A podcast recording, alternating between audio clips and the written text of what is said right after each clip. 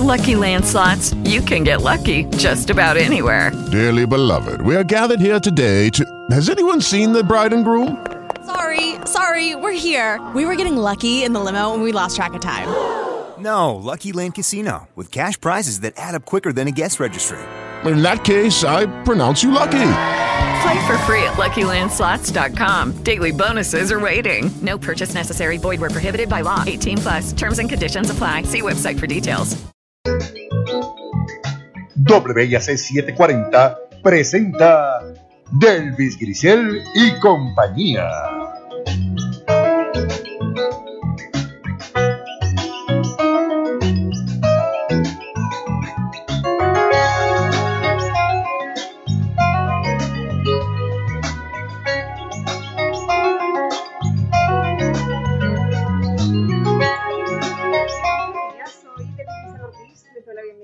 A esta edición de Delvis Grisel y compañía. Se acabaron las vacaciones. Ustedes han oído eso de que dice, sido tan triste cuando se acaba. Bueno, ya estamos aquí, pero estamos aquí con la mejor voluntad, con el mejor ahínco, eh, con los mejores deseos de, de seguir adelante y seguir llevándole a ustedes programas que realmente eh, les despierten las curiosidades y el deseo de seguir adelante en esta lucha tan grande que lleva nuestro país, porque caramba, que muchos, que muchos, muchos, muchos, pero que muchos retos tenemos de frente. Eh, durante mis vacaciones, yo estuve reflexionando mucho sobre el rumbo que tomamos como país y cómo crece la criminalidad y la crueldad en nuestro entorno. Todo eso y varias películas que vi en mis días libres me llevaron a pensar que es necesario conversar sobre el tema del bien y el mal. Ustedes se preguntarán por qué. Bueno, pues bien, creo que tenemos un asunto importante que mirar y es nuestra responsabilidad en todo lo que pasa. Creemos que el bien y el mal son absolutos, o sea, o eres bueno o eres malo, y no es así. El bien y el mal coexisten, y coexisten en cada uno de nosotros dentro de nosotros, no en el aire, dentro de nosotros. Alguien muy bueno puede ser muy malo en algún momento y alguien muy malo puede ser muy bueno en cualquier momento. La vida está hecha de contrastes, por eso coexisten en nosotros. ¿Cómo entenderíamos la noche si no existiera el día? ¿Cómo sabríamos lo que es calor si no existiera el frío? Asimismo, ¿cómo sabríamos lo que es el mal si no existiera el bien y viceversa? El caso es que bien y mal nos habitan y de qué lado estar es una decisión que tomamos cada minuto de nuestra vida. Por eso somos responsables de nuestro rumbo. Vivimos en culturas que no promueven la introspección ni el desarrollo del conocimiento de quiénes somos y por qué. Además, la llegada del Internet y las redes sociales han contribuido grandemente desde mi punto de vista a que nos alejemos cada día más de la posibilidad de conocernos íntimamente. Ya no vivimos en este planeta, nos hemos mudado al espacio.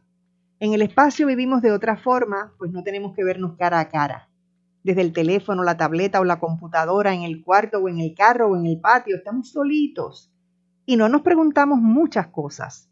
Así poco a poco, pero en grande, hemos perdido el respeto a la vida. Cada vez somos más escasos de empatía, nos crece la crueldad, la corrupción, somos indiferentes a las crisis que vive el planeta ¿Estamos perdidos? ¿No hay vuelta atrás? ¿Eso es malo o es bueno? ¿Es blanco, negro o gris? Es importante plantearnos cómo nos acercamos al bien y al mal. ¿Qué tenemos que hacer para conocernos mejor, para entender esta dualidad, para hacernos responsables de cada decisión? Es un tema complejo. Y por eso yo estoy armada de un tremendo panel en la mañana de hoy, a quienes les lanzo estas interrogantes de entrada, aparte de las que ya mencioné, para, para abrir, vamos a decir, estoy sirviendo la mesa para esta conversación. ¿Cómo definimos lo malo? ¿Cómo definimos lo bueno? ¿Qué rol juega en nuestro desarrollo como seres humanos el bien y el mal? ¿Qué nos deja lo bueno? ¿Qué nos deja lo malo? ¿Es posible un balance? ¿Es posible erradicar el mal? ¿Es eso posible? ¿Cómo se impacta el uno al otro? De eso converso hoy con este, con este maravilloso panel. Está conmigo en el estudio y le doy muy, muchas gracias y muchas bienvenidas a mi queridísima Mirelsa Modesti. Buenos días, Mirelsa. Buenos días, Delvicia. Encantada de estar aquí contigo hoy y con el público que nos escucha. Muy bien. En la vía telefónica tengo al psicoanalista Alfredo Carrasquillo. Buenos días, Alfredo. Eh, saludos, buenos días, un gusto estar con ustedes. Saludos a ambas. Seguro que sí. Y desde Miami nos acompaña por primera vez y que enhorabuena sea la psicóloga Sheila Rodríguez, a quien le doy la cordial bienvenida a este programa. Buenos días, Sheila. Buenos días a, toda, a todas las personas eh, presentes y a ti. Gracias por la invitación a, a este junte tan interesante. Mira, Sheila, ya que es tu primera vez y no es la primera vez de Alfredo ni la primera vez de Mirelsa, quiero tener una deferencia contigo y que seas tú quien inicie la conversación. Ok, wow. Bueno, este, bueno, la reflexión que haces es, bien profunda, ¿verdad? Y, nunca, yo digo que esa reflexión nunca pasa de moda. Cuando uno, ¿te acuerdas cuando nos formábamos, ¿verdad? En la universidad que leíamos los trabajos de, de filósofos, y reflexionaban precisamente sobre el bien, sobre el mal. este, yo me recuerdo que yo era bien jovencita cuando por primera vez leí el trabajo de Thomas Hobbes y él tenía esta frase en latín que era homo homini lupus. El ser humano, el hombre, es un lobo para el hombre. O sea, que eso te, te daba a entender, ¿verdad? Esa mirada de esa capacidad eh, destructiva que puede tener el ser humano hacia el otro y hacia el, entorno, ¿verdad? Porque también tenemos que incluir el ambiente. Eh, sin embargo, o sea, nada, como que lo que quiero traer es que el bien y el mal nos ha ocupado desde que tenemos este, este conciencia histórico y, y es relativo y ha sido definido de manera contextual, ¿verdad? De acuerdo a cómo la, la, eh, el sistema moral se ha configurado en las diferentes sociedades eh, y hay una responsabilidad en cómo mantener esas fuerzas en un balance eh, y se trata de un acercamiento ético hacia, hacia uno mismo y hacia, y hacia los demás. O sea que esa es como que mi punta de lanza a la conversación, que obviamente vamos a ir desmenuzando esto a través de la misma. Interesantísimo porque venía más o menos pensando en esa misma línea, ¿verdad? Desde Platón hasta nuestros días, pasando, qué sé yo, por San Agustín, por ejemplo, que veía el mal como la ausencia de bien. Y entonces, pues, y, y, la, y en el aspecto práctico, ya más pragmático del asunto, ¿verdad? ¿Qué es realmente el mal? Como dijiste, es tan eh, subjetivo a veces como que el, el, el, algo, mal, algo malo para una persona puede ser bueno para otra. Entonces, pues, tendríamos que diferenciar, ¿verdad? El mal desde, desde la voluntad, ¿verdad? Desde la voluntad de hacer algo a sabiendas, ¿verdad? La conducta que conlleva el, pleno conocimiento de lo que se hace, de la consecuencia de lo que se hace, de lo que se, de lo que se le causa al otro, ¿verdad? Esa mirada del otro eh, y esa, y esa falta, ¿verdad? Mencionaste también el, el, asunto de la empatía, que para muchas personas creen que empatía es uno sentir lo que siente el otro, y empatía es un proceso de identificarse, y no requiere sentir lo que siente el otro, sino requiere tomar plena conciencia de lo que siente el otro e identificarnos con ese otro desde la humanidad.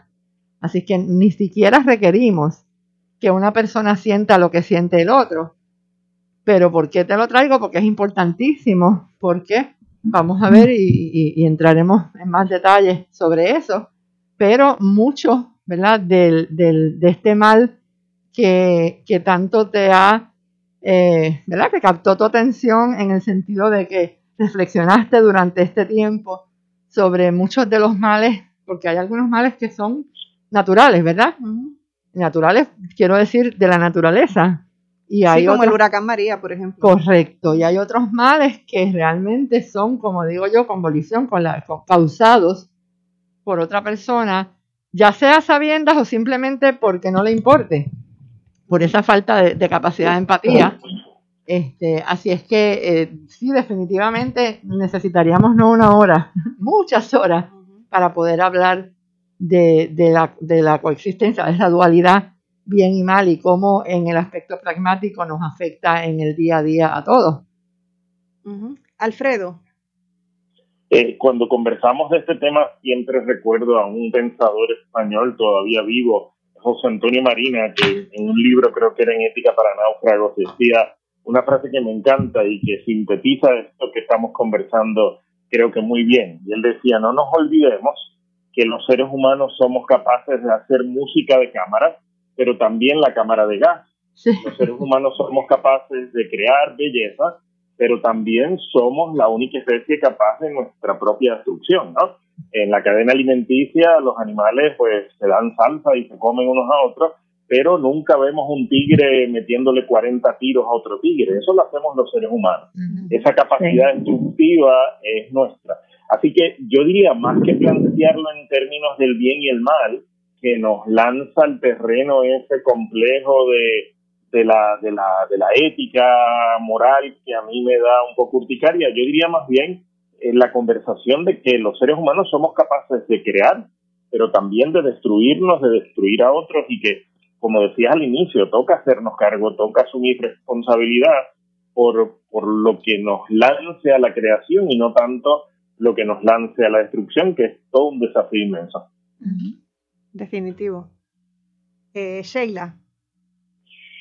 Em, yo pienso que me gusta mucho, ¿verdad? esa, esa invitación a, a, reconocer, ¿verdad? Que esas posibilidades, como tú arrancaste diciendo, habitan en uno, ¿verdad? Y que uno hace de una manera responsable eh, para asegurarnos tener eh, vidas dignas. Eh, y cuando digo asegurarnos, me refiero a lo que tiene que ver con uno y su vida, pero también el aporte que uno hace a la vida de otras personas en Latinoamérica hay una, hay una práctica que a mí me gusta mucho, eh, que se le conoce como la ética del buen vivir. Y es una, una filosofía social que básicamente lo que plantea es eh, qué es lo que tenemos que hacer para llevar una vida en armonía con uno mismo y con los otros y con el entorno, ¿verdad? Entonces apunta a, un proceso de, de, ser sensibles, a un proceso de ser responsables, y que todos tenemos algo, ese granito de arena que tenemos que poner en mantener eh, el sistema de vida, ¿verdad?, en nuestro planeta. Y a veces, este, cuando, pues, uno, uno eh, se satura, ¿verdad?, con todas estas malas noticias y con todas estas cosas que, este caos, ¿verdad?, que, que, que pues, que puede caracterizar nuestro, nuestro contexto, es importante mirar a otros lados y ver qué cosas otra gente y otras comunidades están haciendo para en situaciones que a veces son bien complicadas salir adelante, ¿verdad? Y, y poder este pues poner en acción eso que sería la, la práctica del buen vivir. Tú sabes que yo creo que una cosa que, que nosotros hemos perdido, yo, yo mencioné al principio la pérdida del respeto a la vida como un gran valor. Yo creo que eso es algo que nos está atacando mucho a nosotros aquí en Puerto Rico y yo no sé de qué manera nosotros podemos eh, traer de nuevo a la mesa la importancia del respeto a la vida, de que la vida es sagrada y que hay maneras de tú resolver eh, conflictos con otras personas y no necesariamente eh, asesinándolos, ¿no? Y otra cosa es la pérdida de confianza la pérdida de confianza es una cosa que se ha acrecentado muchísimo. Ya, ya nadie confía en nadie. Y cuando tú no puedes confiar en otra persona, eso es desastroso. Estás perdido. Yo he dicho aquí en otras ocasiones que eh, yo creo que si una aportación hizo mi madre a mi vida, fue muy temprano que me dio una lección, pero me la sembró como un carimbo. Ella me dijo, te voy a decir una cosa, no mientas, porque la mentira tiene que ver con la confianza. Y entonces, si las demás personas, porque tú mientes, no pueden confiar en ti, tú estarás perdida. Siempre estarás perdida si los demás, si tú pierdes la confianza de los demás. Y yo creo que en ese momento que fue muy, muy temprano en mi vida, mi mamá me enseñó la importancia de que la gente confíe en ti, porque eso lleva a que tú también confíes en los otros. O sea, ser una persona confiable es algo que nosotros debemos asumir como un bien. Yo diría que eso es parte de, de un bien, asumir la responsabilidad de ser una persona de confianza, en la cual se pueda confiar. Mirelsa, sé que tienes que decir algo, pero me tengo que ir a una pausa. Tan pronto regresemos, voy contigo de inmediato. No se vaya nadie, regresamos en breve.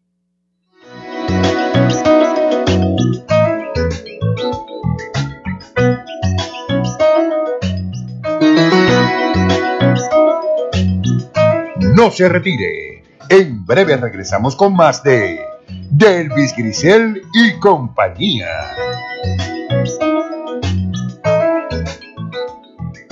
A los 16 morí en un accidente de auto. A los 54 me convertí en abuelo. A los 31 fundé mi propio negocio. A los 43 le di la vuelta al mundo. A los 29 fui padre por primera vez. Cuando donas tus órganos, vives más allá de tu vida. Lifelink de Puerto Rico. Regístrate como donante en donavidapuertorico.org. Tu tiempo es valioso y yo no te hago perder la mañana. Aquí en Sin Tapujos Repensando a Puerto Rico te damos las entrevistas, la información que necesitas saber para comenzar tu mañana bien informado. Todos los días de 6 a 9 de la mañana por WIAC 740. Sin tapujos, con la mejor manera de llevar la noticia. Por esta tu emisora, WIAC 740.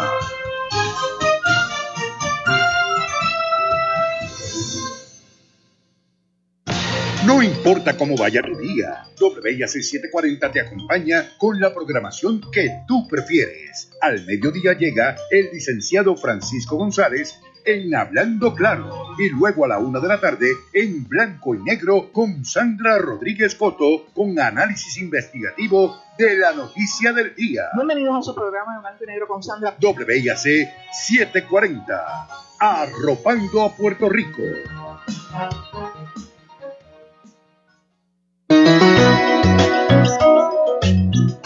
Y ahora regresamos con más de Delvis Grisel y compañía. Estamos de regreso en Delvis Grisel y compañía. Eh, mira, Elsa, nos quedamos contigo, que te dejé ahí, que no te dejé hablar, pero ahora, Mira, ahora. Es, que, es que te escuchaba hablar de esa lección tan importante, ¿verdad?, que recibiste de tu mamá. Y no podía evitar pensar que definitivamente una de las cosas que está sucediéndonos eh, es que necesitamos educación, educación cívica, que es que había, mi mamá me contaba que había una materia de educación cívica cuando ella estaba en la escuela. Yo, no, yo no tuve, por ejemplo, yo no recuerdo haber tenido eso, sí, ciencias sociales y sí, en las clases de sociales se hablaba de unas cosas, pero esa educación, eh, ¿verdad?, de civismo, esa educación de solidaridad hacia la de, de comunidad, eso y el, y el asumir responsabilidad, una de las cosas que yo creo que ahora mismo es, hace tan difícil, ¿verdad?, que, que ciertos mensajes pasen, es que la tecnología que es tan maravillosa y que nos ha permitido, ¿verdad?, el comunicarnos de, de tan, tan efectivamente en unos aspectos, pero Y a nivel misma- global.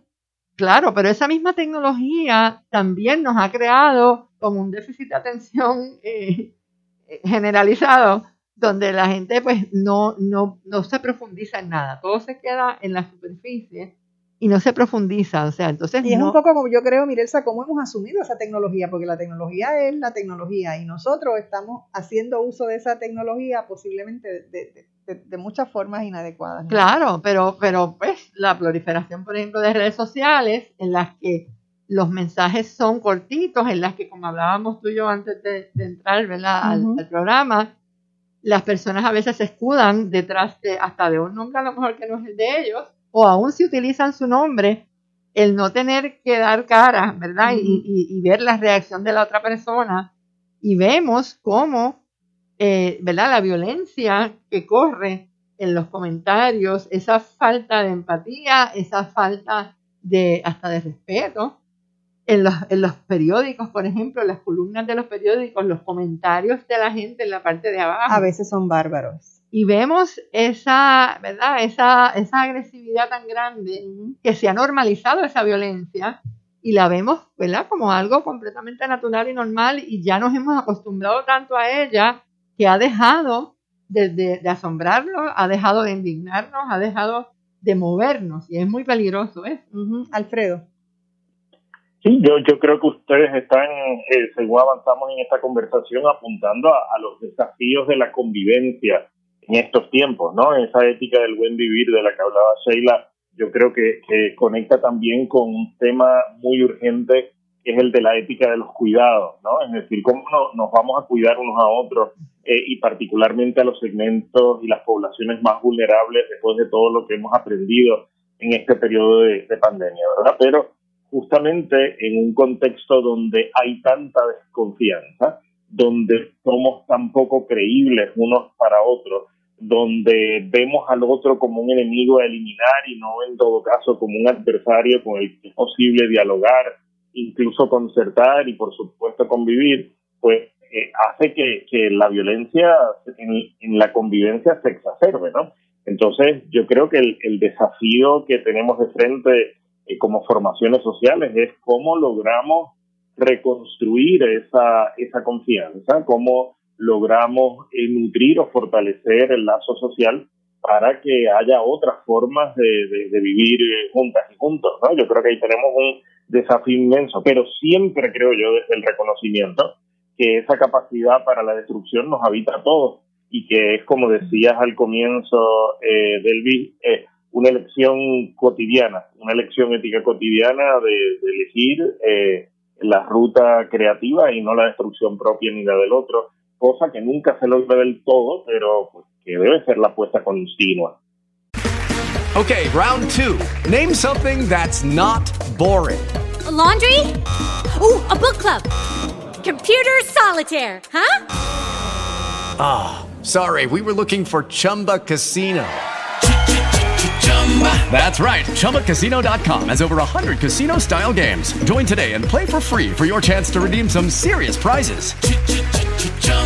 ChumbaCasino.com. No purchase necessary. Full prohibited by law. 18 plus terms and conditions apply. See website for details. Hey guys, it is Ryan. I'm not sure if you know this about me, but I'm a bit of a fun fanatic when I can. I like to work, but I like fun too. It's a thing. And now the truth is out there. I can tell you about my favorite place to have fun. Chumba Casino. They have hundreds of social casino style games to choose from with new games released each week. You can play for free anytime, anywhere and each day brings a new chance to collect daily bonuses. So join me in the fun. Sign up now at ChumbaCasino.com. No purchase necessary. BGW. Void were prohibited by law. See terms and conditions. 18 plus. Sheila.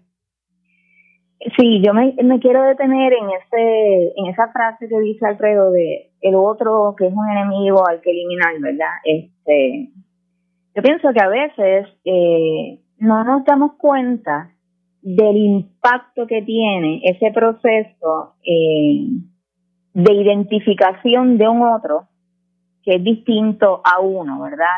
desafortunadamente en la sociedad eh, se ha establecido, déjame dar para atrás, en las sociedades no todas las, esas vidas sagradas a las que tú aludías, aludías eh, eso no funciona así, ¿verdad? Este, no todas las vidas valen lo mismo. Yo no estoy diciendo que eso, eso, es una práctica terrible, ¿verdad? Pero hay que reconocer que no todas las vidas este, valen lo mismo eh, y que ese es uno de los desafíos mayúsculos que nosotros tenemos, porque como se nos ha inculcado que ese otro diferente es, es un ente que de alguna manera se constituye como amenazante y al que hay que eliminar, eh, la gente a veces cuando piensa en eliminación piensa en la literalidad de, matar a alguien, pero se olvida de que hay formas de gradualmente eh, aniquilar a un ser humano. Eh, y eso hay, hay, unos conceptos en la sociología eh, que se uno, uno, es la necropolítica, ¿verdad? Como, como esos rituales destructivos y mortíferos se instauran a través de las políticas institucionales, institucionales y las, las estructuras sociales. Y eh, también hay un concepto que se conoce como la necropraxis, ¿verdad? Que son esas otras formas y esos rituales sociales este, también eh, de potencial eh, letal, que son más informales y que igualmente son dañinos. Entonces van gradualmente a través de procesos como el estrés crónico, ¿verdad? Esos desafíos de la cotidianidad que sufren unos sectores poblacionales mucho más que otros, o sea, les va cortando la vida a la gente. Entonces, en ese proceso de uno asumir responsabilidad de, de, la, de hacer la parte que a uno le toca, uno tiene que entender cómo se materializa el daño. Y atacándolo al asunto de, los medios sociales y el rol de la prensa y demás, eh, pues esas son vías este, idóneas eh, que pueden ser tanto armas letales como, como espacios eh, con mucho potencial de educación y de transformación, ¿verdad? En, en, la ruta correcta. de hecho, y en esa misma dirección, ¿verdad? No podemos el, ignorar la, el, el, la contribución o, a veces lamentablemente no de las religiones, ¿verdad? En queda decía que él, que, que, él, cree firmemente que las religiones deben, en, que, la, que la misión de la religión debe ser contribuir a la convivencia pacífica entre los seres humanos y habrá, tenemos que preguntarnos si eso es lo que está sucediendo. Eh, y ahorita otra vez hablábamos a propósito de las religiones, ¿verdad? De que vivimos en una sociedad que cada vez menos nos permite o, promueve el que cada persona asuma responsabilidad por sus conductas, sino que se nos da un mandato de, comportarnos de X o Y manera. Y entonces, eh, pues en la religión está también ese otro, e, esos otros mandatos, ¿verdad? Y, entonces nos tenemos que preguntar hasta qué punto eh, eh, vivimos una espiritualidad construida por nosotros mismos, como se supone, ¿verdad? Como debería ser, eh, asumiendo responsabilidad por nuestra conducta o seguimos entregados a una espiritualidad construida por un dogma o por, una, o por un grupo particular, con unos mandatos particulares, y si eso va eh, dirigido, ¿verdad?, hacia la convivencia pacífica, que es lo que dice y queda, o si realmente nos, nos sigue metiendo en, subgrupos, ¿verdad?, en, tribus, que, que, dificulta el que podamos ver al otro como, eh, ¿verdad?, como parte, como ese sentido de pertenencia de comunidad, porque si esta es mi tribu y estas son mis creencias y tú no crees como yo, pues tú eres de otra tribu y entonces eso me hace mirarte como, como un otro lejano, no como un otro al que, con el que yo puedo identificarme, con el que yo puedo solidarizarme. No, y, y, peor aún, cómo funciona el flautista de Amelín. que es como eh, en estas cosas, y no tan solo, ¿verdad? Porque también sucede en la política, se da en la religión, se da en muchísimas áreas distintas, cómo alguien puede eh, manejar la mentira eh, y llevarse por el medio un montón de seguidores, ¿no? Que, no, que no están pensando, que no están internalizando la información y que crea todo el caos que tenemos, porque si miramos la situación en Estados Unidos, es una situación eh, realmente que se promueve que no pienses. Exactamente, y se promueve que no pienses, que hagas lo que yo te digo y que des como bueno esta información que yo te doy. Alfredo. Eh, pues a, mí de verdad me, me, parece que en este momento, eh, con honradísimas excepciones, por supuesto, la mayoría de las religiones y la mayoría de las iglesias y la mayoría de las sectas eh, son absolutos cómplices de esa fragmentación y de esa violencia de la que queremos distanciarnos. Yo creo que lo que estamos viendo, por ejemplo, con el proyecto Dignidad en Puerto Rico, en los esfuerzos de exclusión violenta que promueve. Lo que hemos visto en la pandemia con el tema de las posiciones de ciertos grupos religiosos, eh, con el tema de la vacunación y el desprecio al cuidado del otro, eh, y bueno, y, la historia de la humanidad, la Inquisición como uno de los ejemplos, pero como hoy por hoy muchísimos fundamentalismos y violencia se nutren de, de creencias y principios religiosos donde otro por ser diferente o por querer otra cosa no tiene la misma dignidad humana. Eh, todo eso es terrible, ¿no? Así que yo pensaría que, como, como aquel libro que del, que Sheila es coautora, hay que empezar a ver eh, la religión como un problema de salud pública. Eh, y hay que entender que ahí tenemos grandes desafíos. Con eso no estoy restándole valor a la dimensión espiritual y a, y a a, los esfuerzos de figuras como el Papa Francisco de, proponer otro tipo de, ética religiosa, pero ahí tenemos un frente donde se nutren un montón de cosas que justamente eh, agreden de muchos modos y no contribuyen a esa construcción de confianza y esa convivencia de la que estamos hablando. Eh, tengo que hacer una pausa, pero al regreso voy contigo, Sheila. Regresamos en breve, no se vaya nadie.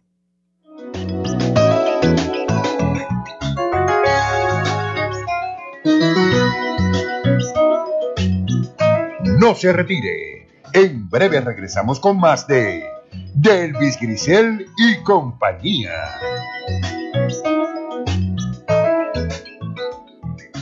Escucha este y todos los miércoles a las 5 de la tarde, Mundo Obrero. Entérate de todo lo que está aconteciendo en el país desde la perspectiva de la clase trabajadora. Mundo Obrero es el programa radial de la Unión General de Trabajadores, un sindicato comprometido con los mejores intereses de los trabajadores y el pueblo puertorriqueño. Entrevistas, noticias, comentarios y lo más importante, la voz de los trabajadores y trabajadoras que van transformando el país. Escucha Mundo Obrero los miércoles a las 5 de la tarde por esta emisora. También puedes seguirnos por Facebook Live. WIAC 740 te invita a comenzar bien la semana con el análisis más completo de lo que acontece en nuestro país, escuchando Sobre la Mesa. Señores, son las 6 con 1 de la tarde con Todos los lunes a las 6 de la tarde con el estilo único de Frances López, con el análisis más completo de lo que acontece en nuestro país, entrevistas, invitados y lo más importante, la voz del pueblo. Recuerda, todos los lunes a las 6 de la tarde, sobre la mesa con Frances López por aquí, por tu favorita, WIAC 740 y su cadena. ¿Qué es lo mejor de la vida para ti? Ay, es que son tantas cosas. Reírme a carcajada. Comer. Jugar con mis hijos. Chinchorrear full. A mí me gusta cantar. Estar con mi familia. Ver el amanecer. Lo mejor de la vida es poder vivirla. Oye, la vida es chula. Disfrútala. Si alguna vez sientes que no es así, estamos aquí para ti. Llama a la línea Paz de AMSCA al 1-800-981-0023. Disponible 24-7. Nuestro grupo de profesionales te aconsejará. Bueno, este, operacionalizando, ¿verdad? Que el mal está instaurado en el individuo, pero también está instaurado en la estructura, con la, la plétora de ejemplos que, que pues, han provisto durante esta conversación. Eh, es importante reconocer, ¿verdad?, cómo, eh, cómo ese entramado de estructuras eh, sociales en el contexto de nuestra isla, ¿verdad?, eh, pareciera apuntar a un daño eh, bien marcado, marcado incluso por la corrupción y por prácticas de violencia y otras estructuras que están colapsadas, como el sistema de salud, qué cosa más violenta, ¿verdad? De un- que un sistema de salud eh, que está en una situación, está en cuidado intensivo desde hace muchísimo tiempo. Este, Judy was boring. Hello. Then Judy discovered ChumbaCasino.com. It's my little escape. Now Judy's the life of the party. Oh, baby, Mama's bringing home the bacon. Whoa, take it easy, Judy. The Chumba life is for everybody. So go to ChumbaCasino.com and play over 100 casino-style games. Join today and play for free for your chance to redeem some serious prizes. ChumbaCasino.com. No purchase necessary. Void where prohibited by law. 18 plus terms and conditions apply. See website for details. esa, esa, ese reconocimiento va atado, ¿verdad? Algo que es un tema como que bien quisquilloso y es la, la situación y la historia eh, colonial de Puerto Rico. Yo no, yo no voy a entrar demasiado ahí, pero, pero sí lo traigo porque, eh, o sea, cuando uno analiza la situación de la violencia, tiene que pensar eh, en, en, en cuál, vuelvo otra vez a la frase del caldo de cultivo, ¿dónde, qué es lo que caracteriza nuestro contexto, ¿verdad? Que nos deja eh, en un lugar de tanta desventaja. Sin embargo, si nos movemos hacia esa, esa ruta constructiva, eh, ¿qué se hace para generar cambios? Eh, tanto a nivel individual como a, nivel estructural. Eh, bueno, pues yo soy de las que pienso que el, cambio empieza por la casa, ¿verdad? Este, uno reconocer precisamente esa, vamos a llamarle esas energías contradictorias, eso que nos caracteriza, que puede ser una pulsión destructiva, pero también puede ser una, una pulsión constructiva. ¿Cómo uno maneja eso? Eh, hay múltiples formas de hacerlo, ¿verdad? Aquí hay psicoanalistas, que hay psicólogas, este, que, que bien podrían dar eh, eh, varios ejemplos. Pero yo quiero traer un ejemplo concreto de cómo eh, podemos asumir responsabilidad para transformar eh, el asunto estructural eh, pues de una manera bien concreta. Eh, yo traje el, element, el elemento de la salud, ¿verdad? Se sabe que, eh, como dije ahorita, que el sistema de salud en Puerto Rico eh, colapsó. Eso era, ya lo- los estudios que se habían hecho sobre el sistema daban cuenta que en la última década esto ha ido, ¿verdad?, deteriorándose, deteriorándose y, y el golpe letal eh, lo recibió cuando, cuando pasó el huracán María. Entonces, eh, pues, en, en- cuando uno piensa en, la población de Puerto Rico, que, que es una población que, que tiene unas prevalencias altísimas de múltiples condiciones crónicas y de pues, muchísima gente que no estaba siendo atendida durante el caso, pues un grupo de gente se organiza para, para crear un proyecto eh, que se llama Salud y Acupuntura para el Pueblo pensando en que la acupuntura, ¿verdad?, tiene eh, una, eh, bueno, un caudal de evidencia de cómo es efectiva para el manejo de ciertas condiciones. Y fue un proyecto eh, que aún sigue vigente, pero que en un momento muy crítico eh, eh, empezó a llenar, ¿verdad?, ese espacio de necesidad de, de la población puertorriqueña. Entonces, yo traigo esto porque igual que este ejemplo, hay tantísimos eh, movimientos iniciativas en Puerto Rico que precisamente lo que tienen el motor es un deseo de cambio. Y Entonces yo entiendo que una invitación que se queda sobre la mesa es cómo nosotros nos podemos involucrar en estas iniciativas para en realidad poner el cascabel al gato y empezar ese proceso de transformación estructural que tanto necesita eh, nuestro país. Alfredo. Eh, a mí me parece que lo bueno que, de que Sheila haya traído el tema de la salud es que en el tema de la salud creo que convergen las dos dimensiones, los temas estructurales, los temas de política pública, de gestión del sistema de salud, pero también la responsabilidad subjetiva, la responsabilidad individual eh, de cada quien, ¿verdad? Y a mí me gusta mucho eh, cuando Adela Cortina, la filósofa española, habla de la ética de los cuidados, particularmente ahora cuando nos volvemos a un mundo donde los segmentos de mayor edad van a ser mayoritarios.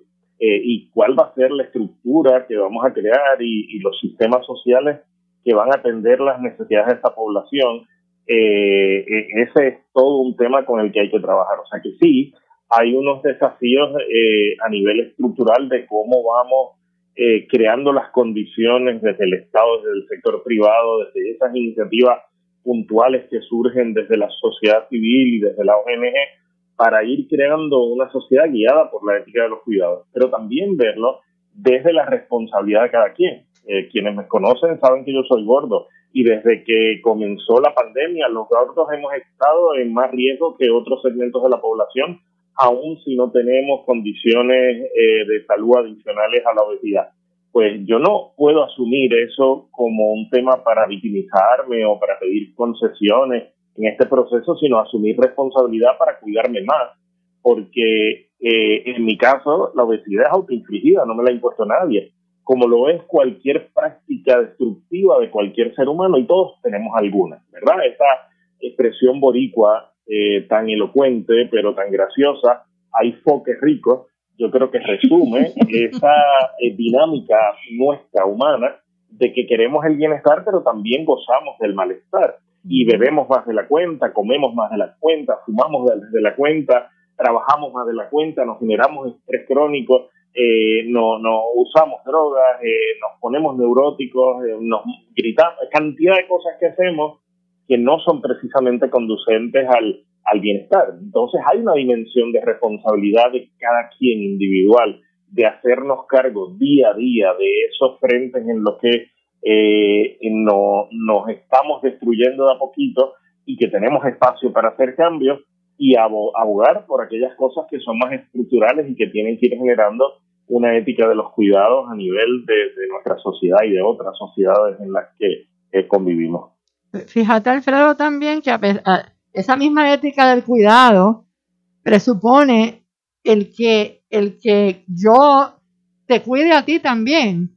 O sea, que en lugar de juzgarte y decir, pues Alfredo se lo busca porque Alfredo este, tiene una gordura autoinfligida, como tú dices, eh, yo me cuido y te cuido porque si, si tenemos el sentido de comunidad y tenemos el sentido de solidaridad y de comunidad, eh, tenemos que cuidarnos y cuidar a nuestros viejos, por ejemplo, a nuestros más vulnerables. Eh, el, el importante, ¿verdad?, que asumamos esa responsabilidad, no yo responsabilidad por la conducta del otro, pero sí yo la responsabilidad de hacer lo que me toca para yo no causar daño al otro. En, en esto de la pandemia hemos visto, ¿verdad?, en la controversia esta de las vacunas, de si me vacuno o no me vacuno, y tú oyes que dicen eso es una decisión personal.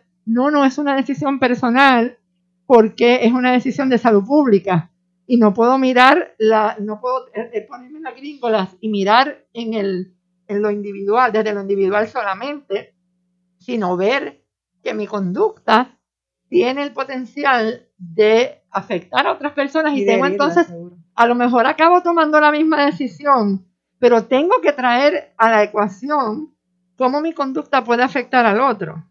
Si decido hacer algo porque en el balance de las cosas, ¿verdad? Y cada persona tiene su situación muy particular que no me toca juzgar a mí, pero que, que haya estado en la ecuación esa, esa parte, o sea, cómo mi conducta no solamente me afecta a mí, sino tiene el potencial de afectar al otro. Con el asunto de la obesidad podríamos poner el ejemplo de Jennifer González y cómo ella ha sido sometida al escarnio con el asunto de las donas, porque ha sido obesa, ¿no? Es, es fuerte. yo, Eh, yo quería Sheila. comentar algo sobre la ética del cuido, este, que me parece que, ¿sabes? Tenemos un desafío ahí eh, bien importante con el, con el cambio demográfico de nuestra población, pero en ese proceso tenemos que también pensar en cómo lo vamos a redefinir, porque las mujeres este, hemos Sí. sido históricamente asfixiadas por el cuido del otro. Así que eso es un, hablando ¿verdad? de, de, de todos esta- estos elementos de la estructura, de cómo, de cómo entran en juego, eh, hay un asunto ahí eh, bien peliagudo, ¿verdad?